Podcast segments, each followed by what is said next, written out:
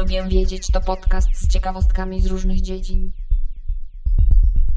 Cześć, ja jestem Monika, a to jest podcast Lubię wiedzieć. W dzisiejszych czasach jesteśmy jako mieszkańcy świata zachodniej cywilizacji albo po prostu krajów wysoko rozwiniętych bombardowani wieloma bodźcami. Z reguły zbyt wieloma bodźcami i zwykle sami sobie dokładamy tych bodźców coraz więcej. Ja w tym względzie nie jestem odosobniona. Kiedy robię jakieś manualne czynności, to zwykle włączam podcast albo filmik na YouTube, żeby mi towarzyszył w tych czynnościach. Kiedy idę na spacer z kolei, to też często zakładam słuchawki i włączam podcast. Do biegania podcast, przed snem podcast. Kiedy mi się nudzi w kolejce albo do kasy, albo do lekarza, to włączam Instagrama, lub jakiś serwis z wiadomościami. Więc w sumie nie ma takiego momentu w ciągu dnia, kiedy jestem sam na sam z własnymi myślami. Czy to ma znaczenie dla mojego mózgu? Oczywiście, że ma. I zaraz Wam opowiem dlaczego.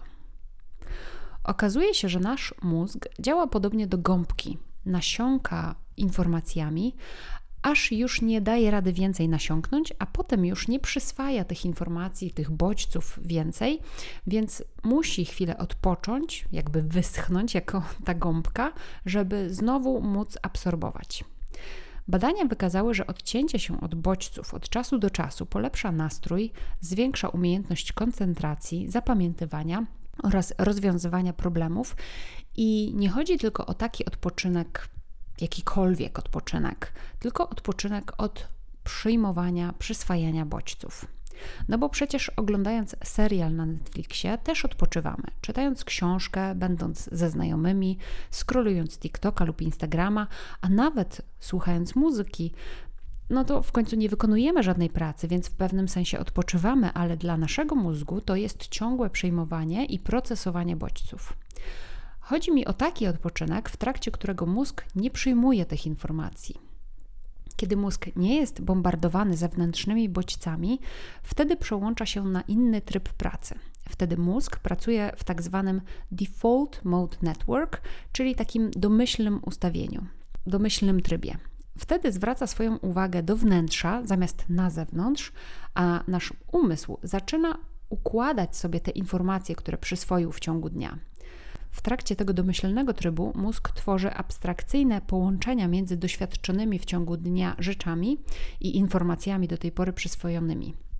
Może właśnie wtedy uda nam się rozwiązać jakiś problem, wpaść na ciekawe pomysły, albo po prostu poukładać sobie w głowie swoje zdanie czy opinię na jakiś temat. I nie wystarczy tutaj tylko dobrej jakości sen, chociaż on jest ekstremalnie ważny, a może nawet najważniejszy, tylko chodzi o taki odpoczynek bez bodźców, ale poza snem. Opowiedziałam trochę rzeczy ogólnych na ten temat, natomiast może warto podeprzeć je faktami naukowymi. Linki do wszystkich artykułów naukowych i źródeł informacji, o których dzisiaj mówiłam, znajdziecie w notatkach do tego odcinka. A wyniki badań sugerują, że zdolność do kreatywnego myślenia charakteryzuje się zwiększoną łącznością pomiędzy dolną korą przedczołową, a tą właśnie siecią trybu domyślnego, czyli polega na współpracy pomiędzy regionami mózgu związanymi z kontrolą poznawczą i procesami wyobraźni. Jest takie badanie, którego wyniki jasno pokazują, że taki odpoczynek wpływa również na naszą pamięć. W badaniu z 2008 roku Nikolaj Axmacher z Uniwersytetu w Bonn oraz jego zespół pokazali pacjentom cierpiącym na padaczkę serię zdjęć domów i krajobrazów, a następnie sprawdzili, czy udało im się zapamiętać te zdjęcia po godzinnej drzemce. Podczas tej drzemki naukowcy rejestrowali aktywność elektryczną w obszarze mózgu, który jest ważny dla jednego z rodzajów pamięci. Jest to obszar zwany kora nosowa. Okazało się, że im większa aktywność elektryczna zachodziła w tym obszarze, tym lepiej pacjenci zapamiętywali te obrazy. A ta aktywność mózgu pojawiała się wcale nie w trakcie drzemki, tylko przed nią lub po niej, czyli wtedy, kiedy mózg był właśnie w tym trybie domyślnym. Psycholog Anders Ericsson z kolei z Uniwersytetu na Florydzie badał przez ponad 30 lat, jak ludzie dochodzą do wirtuozerii wirtuozerii w różnych dziedzinach. Badał sportowców, muzyków i innych artystów. Wyniki jego badań jednoznacznie pokazują, że większość specjalistów w swojej dziedzinie doszła do perfekcji za pomocą rutyny treningów przerywanych odpoczynkiem. To pokazuje, że odpoczynek dla naszego mózgu jest bardzo ważny.